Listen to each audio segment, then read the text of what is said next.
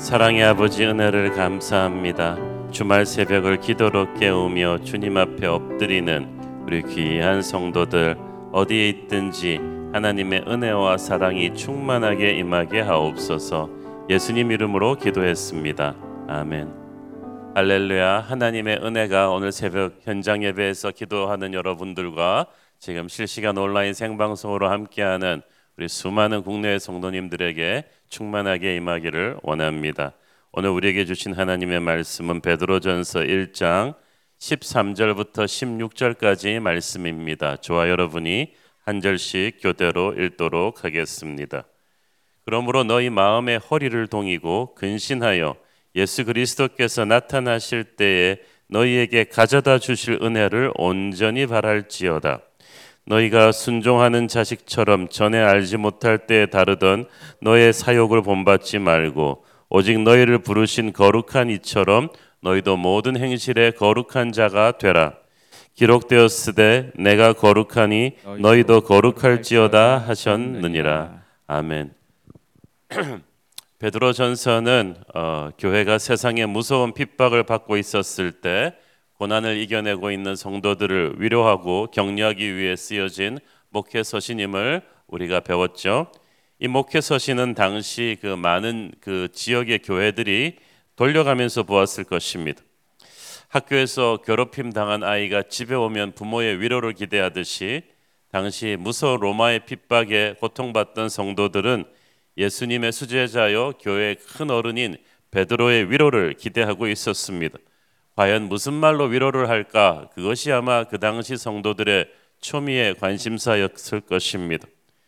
젊었을 때 베드로는 핍박 앞에서 고난 앞에서 결코 담대한 사람은 아니었습니다. 겟세마니에서 주님을 버리고 도망갔었고 대제사장 때에서는 다굴기 전에 세 번이나 주님을 부인했던 경력이 있습니다. 그럼에도 불구하고 베드로는 주님의 용서를 받았고 성령의 불을 받았습니다. 30년이 넘도록 놀라운 사역을 하면서 각처의 교회들로부터 존경받는 이제 지도자가 되었습니다. 이제 얼마 안 있으면 베드로 자신도 예수님처럼 순교를 당하게 될 것입니다. 그리고 그 베드로는 이제 얼마 안 남은 인생을 놓고 어떤 메시지를 핍박받는 교회들에게 전할 것인가? 저도 30년 넘게 목회해온 목사로서 크고 작은 이 고난을 겪고 있는 성도들을 많이 신담, 어, 신방하거나 상담해 볼 기회가 있었습니다. 경험상 일단 처음에는 얼마나 힘드세요 하면서 그분들 손잡아 드리고 이야기 들어 드리는 것이 중요했습니다. 그런데 베드로의 서신을 보면 편지 서문부터 그런 더러운 위로를 전혀 하지 않고 바로 베드로는 구원 이야기를 다루죠. 어제까지 본문에서 우리는 계속해서 하나님 아버지께서 미리 예정하시고 예수께서 순종하시고 성령이 거룩하게 하신 삼위일체 구원의 역사에 대해서 배웠습니다. 구원받은 백성들을 위해서는 하늘에 보배로운 상급이 있다고 했습니다. 왜 베드로는 이 핍박받고 있는 성도들을 그냥 눈물 닦아주며 위로하기보다는 처음부터 이렇게 바로 구원 이야기를 하겠습니까? 왜냐하면 이 무서운 고난을 이길 수 있는 힘은 어줍지 않은 위로가 아니라 우리에게 주어진 구원의 능력에서 오기 때문입니다. 구원받은 하나님의 백성들은 하늘의 문을 열 수 있고 하나님의 능력을 다운로드해서 하늘의 은혜와 능력으로 무장할 수 있습니다. 그 영적인 힘으로 육체의 고난을 이기라는 것입니다. 어제 본문 11절에서 베드로는 그리스도께서 받으실 고난과 후에 받으실 영광을 이야기했습니다. 베드로는 주님이 받으신 고난이 와 영광의 두 측면을 이야기하는 거예요. 구원에는 십자가의 측면이 있고 부활의 측면이 있습니다. 하나는 죽음이고 하나는 생명입니다. 하나는 고난이고 하나는 영광입니다. 중요한 것은 죽음을 통해서만 부활로 갈 수 있다는 뜻입니다. 십자가만 있고 부활이 없으면 그 신앙에 기쁨이 없습니다. 생명이 없죠. 반대로 십자가를 무시한 부활은 뿌리 없는 나무 같아서 어, 존재할 수도 없습니다. 베드로는 주님께서 십자가를 통해서 어, 부활하셨음을 영광 받으셨음을 강조합니다. 그러므로 우리가 구원받고 하나님의 자녀가 된 뒤에 예수님 닮은 삶을 살기를 원한다면 우리 또한 십자가 고난을 통해서 영광 받을 것을 각오해야만 합니다. 우리가 주님으로 인해서 고난 당하는 것은 그렇기 때문에 주님이 우리를 버리신 것이 아니라 오히려 우리가 진짜 그리스도의 제자이라는 증거입니다. 그러므로 이 고난은 장차 다가올 영광을 암시하는 거예요. 베드로가 이 메시지를 이 성도들에게 계속 주지시키고 있습니다. 자, 오늘의 본문인 13절부터는 전체 이 베드로 어, 서신의 어조가 굉장히 좀 강해집니다. 사실 핍박을 견뎌내고 있는 것만도 장한 일이죠. 그것만 해도 고마운 일입니다. 그런데 여기서 베드로는 한 걸음 더 나가서 핍박을 견뎌내는 정도가 아니라 우리가 핍박을 통해서 추구해야 될 뭔가가 있다는 것을 강조합니다. 그것은 거룩한 삶을 사는 것이었습니다. 이 고난의 시간이 길어지면 다들 드는 생각이 이렇게까지 힘든데 계속 살아야 되나 그냥 차라리 빨리 천국 가는 게 낫지 않나는 극단적인 생각까지 하게 됩니다. 그런데 그것은 이루어지지 않는 현실이죠. 때로는 주를 위해 사는 것이 주를 위해 죽는 것보다 더 힘들 때가 있습니다. 그래도 그것이 하나님의 뜻이라면 해야 됩니다. 하나님께서 천국을 우리를 바로 데려가지 않고 이 땅에 남겨두신 것은 이 땅에 우리가 하나님의 나라를 위해서 하나님의 나라 확장을 위해서 해야 될 사명이 있기 때문입니다. 그 사명을 감당하기 위해서 우리가 거룩해야 돼요. 거룩은 세상 속에 있지만 세상과 차별화된 삶을 사는 것입니다. 세상 안에 있지만 세상이 우리 안으로 들어오지 않도록 하는 것. 왜냐하면 미워하면서 담는다고 세상이 주는 핍박보다 더 무서운 것은 교회가 세상에 동화되어서 타락하는 것입니다. 베드로는 성도들을 핍박하는 로마 제국에 대항해서 교회가 어떻게 조직적으로 로마와 맞서 싸울 것인지를 가르치지 않았습니다. 차라리 그렇게 했으면 속 시원했을 텐데 그렇게 하지 않았습니다. 왜냐하면 우리는 세상적인 방법으로 세상과 싸울 수 없거든요. 먼저 우리에게 주어진 놀라운 구원의 비밀을 가슴에 새기고 우리는 하나님의 방법으로 세상과 맞서야 합니다. 그래서 13절부터는 우리 스스로를 돌아보아서 거룩한 삶을 살라고 거기서 이제 포인트를 강조해 줍니다. 이상합니다. 왜냐하면 우리가 생각하기에는 당장 로마 제국의 핍박을 피해 살아남는 것이 중요할 것 같은데 우리를 억울하게 핍박하는 로마 욕을 좀 신나게 해주고 어, 그렇게 해야 될 것 같은데 하나님께서는 오히려 이럴수록 밖을 보지 말고 성도들 스스로를 돌아보아 거룩을 점검해야 한다고 하십니다. 교회가 교회되는 것은 거룩이며 마귀가 가장 두려워하는 것은 거룩한 교회이기 때문입니다. 저 무시무시한 로마 제국을 영적으로 무너뜨릴 수 있는 힘도 우리의 거룩에서 옵니다.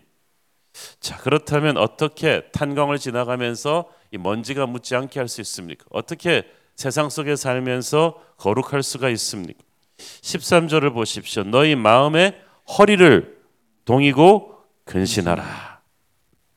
거룩은 눈에 보이는 어떤 외적인 것들을 가지고 판단해서는 안 됩니다.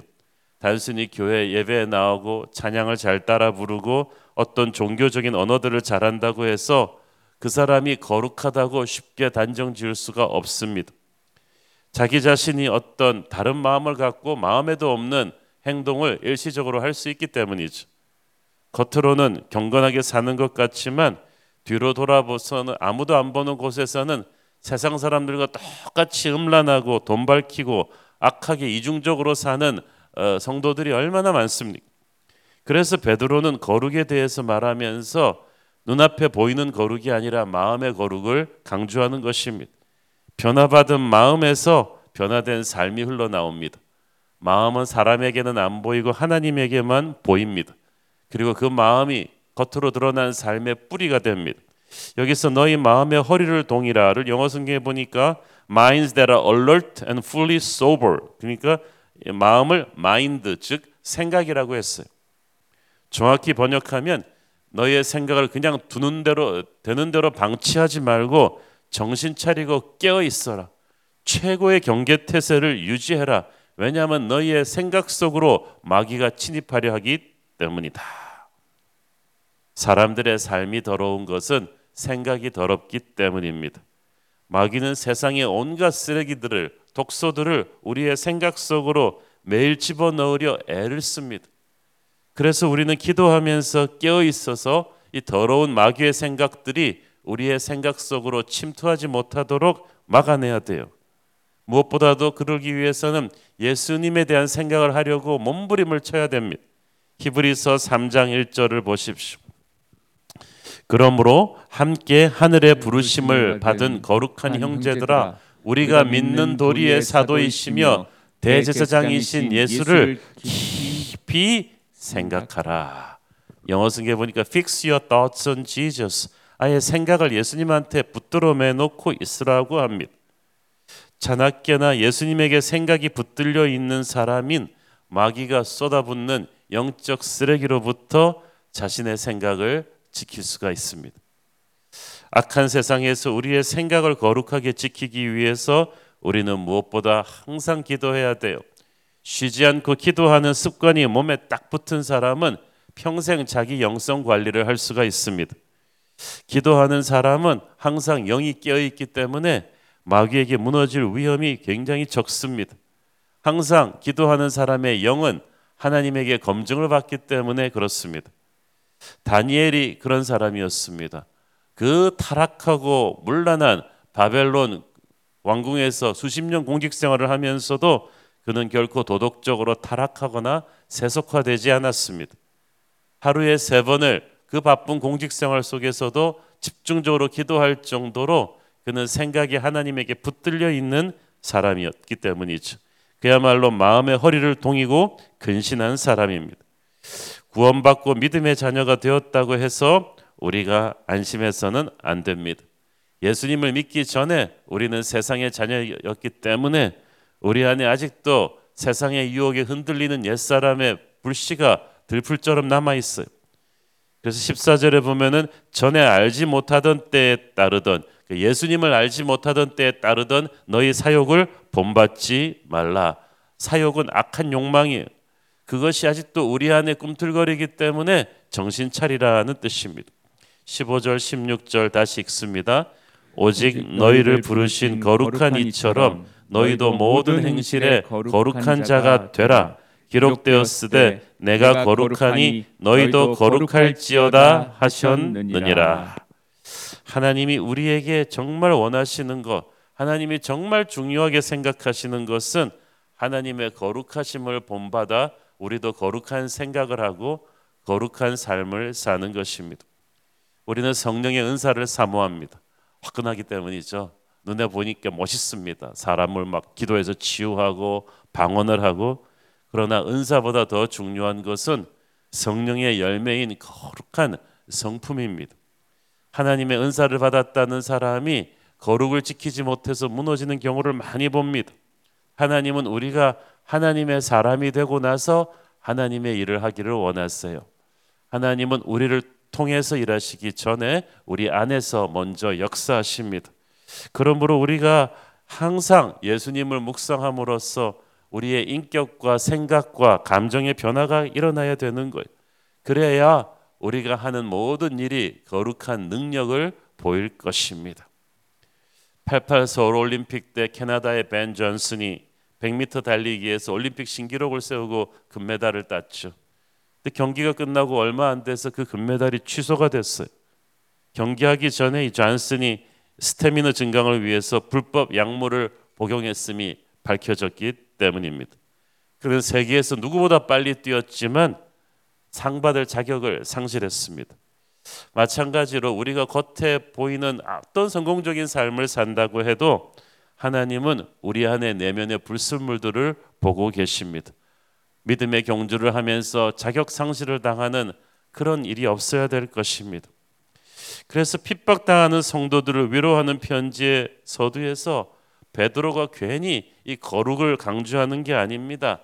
분명히 그 당시 초대교회 곳곳에서 거룩을 타협해 버린 이중적인 신자들의 문제가 심각한 수위까지 올라왔음이 분명합니다. 여러분 요즘 성경 90일 통독하고 계신데 한번 목회 서신을 다시 한번 쫙 보세요. 얼마나 기가 막힌 말들이 많이 나옵니까? 예수 믿는 사람들한테 하는 목회 서신에서 술 취하지 말라, 호색하지 말라, 하나네를 돌아, 남의 돈 훔치지 마라 이런 말들이 막 수도 없이 튀어나오는 거예요. 사도 바울도 그렇고 베드로도 그렇습니다. 그 당시 그런 문제가 교회 안에 만연했기 때문이에요. 예수 안 믿는 사람들이 아닙니다. 예수 믿는 성도들에게 그런 말을 한 거는 기가 막히지 않아요? 이렇게 무서운 외부의 핍박이 있는데 내부로는 그런 이중적인 타락이 있었다는 거예요. 성도들 안에 교회 안에 이런 죄들이 많았어요. 그 당시 초대교회 성도들은 문제는 자기를 핍박하는 로마 제국이다라고 생각하고 자신들은 억울하게 당한다고 생각했을 텐데 하나님께서는 로마의 핍박보다 더 심각한 문제는 거룩한 하나님을 믿는다고 하면서도 실제 사는 건 세상 사람과 별 다름 없이 더럽게 사는 너희들의 이중성이 문제라고 하시는 거예요. 제가 이 말씀을 보면서 좀 그런 게 있습니다. 우리가 생각하는 그런 심각한 문제가 하나님 보기에는 더 심각한 문제가 있을 수도 있는데 그것은 사람들이 보지 못하는 우리의 거룩한 마음이 베드로전서 곳곳에 보면 그래서 이 핍박은 너희를 연단하고 너희를 정결하게 하기 위한 것이다라는 메시지가 나옵니다. 이것은 오늘을 사는 우리에게도 정신이 번쩍 드는 무서운 말씀이 아닐 수 없어요. 우리가 코로나 때문에 막 사회에 오해를 사고 교회 예배가 핍박을 당하고 이거 큰 문제다. 안티 기독교적인 사회 분위기가 문제라고 하는데 그 문제를 우리가 억울하다고 하기 전에 우리 자신을 돌아봐야 합니다. 지금은 굉장히 회개할 때입니다. 한국 교회가 새로운 부흥을 맞이하기 위해서는 먼저 스스로의 죄를 돌아보며 회개해야 돼요. 그래서 하나님의 용서하심과 회복하심을 체험해야 돼요. 그래서 우리의 생각과 마음이 깨끗해져야 됩니다. 거룩을 회복하는 게 제일 급선무입니다. 우리가 큰 일을 하는 것보다 바른 일을 하는 거에 더 신경을 써야 되고요. 사람들의 칭찬보다 하나님의 인정에 더 신경을 써야 됩니다. 멋진 사람이 되기 전에 진실한 사람이 되려고 해야 합니다. 그래서 우리가 막 사람들 만나서 희덕거리는 시간들을 줄이고 좀 더 주님 앞에 머무르고 침묵하고 기도하는 시간을 더 늘려야 돼야 돼요. 하나님의 일을 하기 전에 하나님의 성품을 닮으려고 애쓰는 몸부림이 우리 안에 있어야 될 줄로 믿습니다. 거룩은 또한 하나님을 향한 거룩한 꿈을 소망을 가진 사람입니다. 세상 사람들은 야심을 가지지만 우리는 영원한 나라를 위한 거룩한 소망을 가집니다. 13절 후반부에 보십시오. 예수 그리스도께서 나타나실 때에 너희에게 가져다 주실 은혜를 온전히 바라라. 여기서 온전히 바라라는 말은 그것만 바라면 된다. 예수님께서 주실 상급, 예수님께서 주실 은혜, 그게 everything이다. 그게 모든 것이다. 이 땅에서의 상급은 어, 그냥 있을 수도 있고 없을 수도 있으니까 마음 쓸 것 없고 하늘의 것에 대한 하나님의 상급에 대해서 그것만 신경 쓰면 된다. 거룩한 생각을 하는 사람은요 세상이 더 나아질 거라는 소망을 갖지는 않습니다. 오히려 영원한 나라를 위한 소망을 갖고 절망하지 않고 살아가죠. 세상에는 세 가지 종류의 사람이 있다고 합니다. 첫째는 과거 지향적 사람입니다. 늘 부모 탓하고 과거에 내게 상처 준 사람 탓하면서 그 미움의 사슬에 모여가 매여가지고 어, 계속 사는 거예요. 둘째는 현재 도취형 사람입니다. 이 사람은 뭐 하루살이처럼 오늘 보러 오늘 써버리는 순간의 쾌락을 위해서 자기 몸을 마음대로 굴리며 사는 사람입니다. 근데 셋째는 믿음의 사람, 미래지향적인 사람이에요. 장차 하나님이 주실 꿈과 상급과 소망에 대한 기대를 갖고 살기 때문에 사람들의 칭찬에 신경 쓰지 않고 오늘의 고난 속에서도 절망하지 않습니다. 그는 마치 농부와도 같았, 같습니다. 농부는 밑으로 내려가는 것은 반드시 위로 올라온다는 것을 믿고 땀 흘리는 사람입니다. 어떤 힘든 상황 속에서도 우리는 하나님 나라에 대한 거룩한 소망을 품고 살아갑니다. 이 거룩한 소망이 믿음 가진 자가 누리는 특권입니다. 예수 그리스도께서 전능 전지전능하시다는 것, 역사를 주관하신 것을 믿는 것입니다. 그가 나를 위해 십자가에서 죽으실 정도로 나를 사랑하셨음을 믿는 것입니다. 그가 지금 이 고난의 풀무불 속에서 나와 함께 동행하고 계신다는 것을 믿는 믿음입니다. 이 믿음이 있으면 우리는 고난으로 인해 절망하지 않습니다. 이 믿음이 있으면 내 안에 예수님의 능력이 살아 계셔서 우리에게 용서, 우리를 핍박하는 자를 용서할 수가 있어, 축복할 수가 있습니다. 굉장히 캄캄하고 답답한 현실을 살지만 우리는 어둠 가운데서 절망하지 않고 어둠 속에서도 새벽을 확신하고 떠나는 그런 담대한 삶을 살 수 있을 것입니다. 이 베드로의 메시지가 오늘 저와 여러분의 가슴에 깊이 새겨지게 되기를 축원합니다. 기도하겠습니다. 주님 은혜를 감사합니다. 하나님 우리를 거룩하라고 도전하시는 주님 너무나 뜨끔하고 너무나 감사합니다. 하나님 우리는 눈에 보이는 핍박이 억울하다고 생각했지만 실은 정말 믿는 사람이면서도 세상적으로 살았던 우리의 이중적인 더러움을 회개합니다. 주님의 음성을 듣고 오늘 우리도 거룩으로 도전받게 하여 주시고 세상과 차별화된 인생 살게 하여 주옵소서. 예수님 이름으로 기도했습니다. 아멘.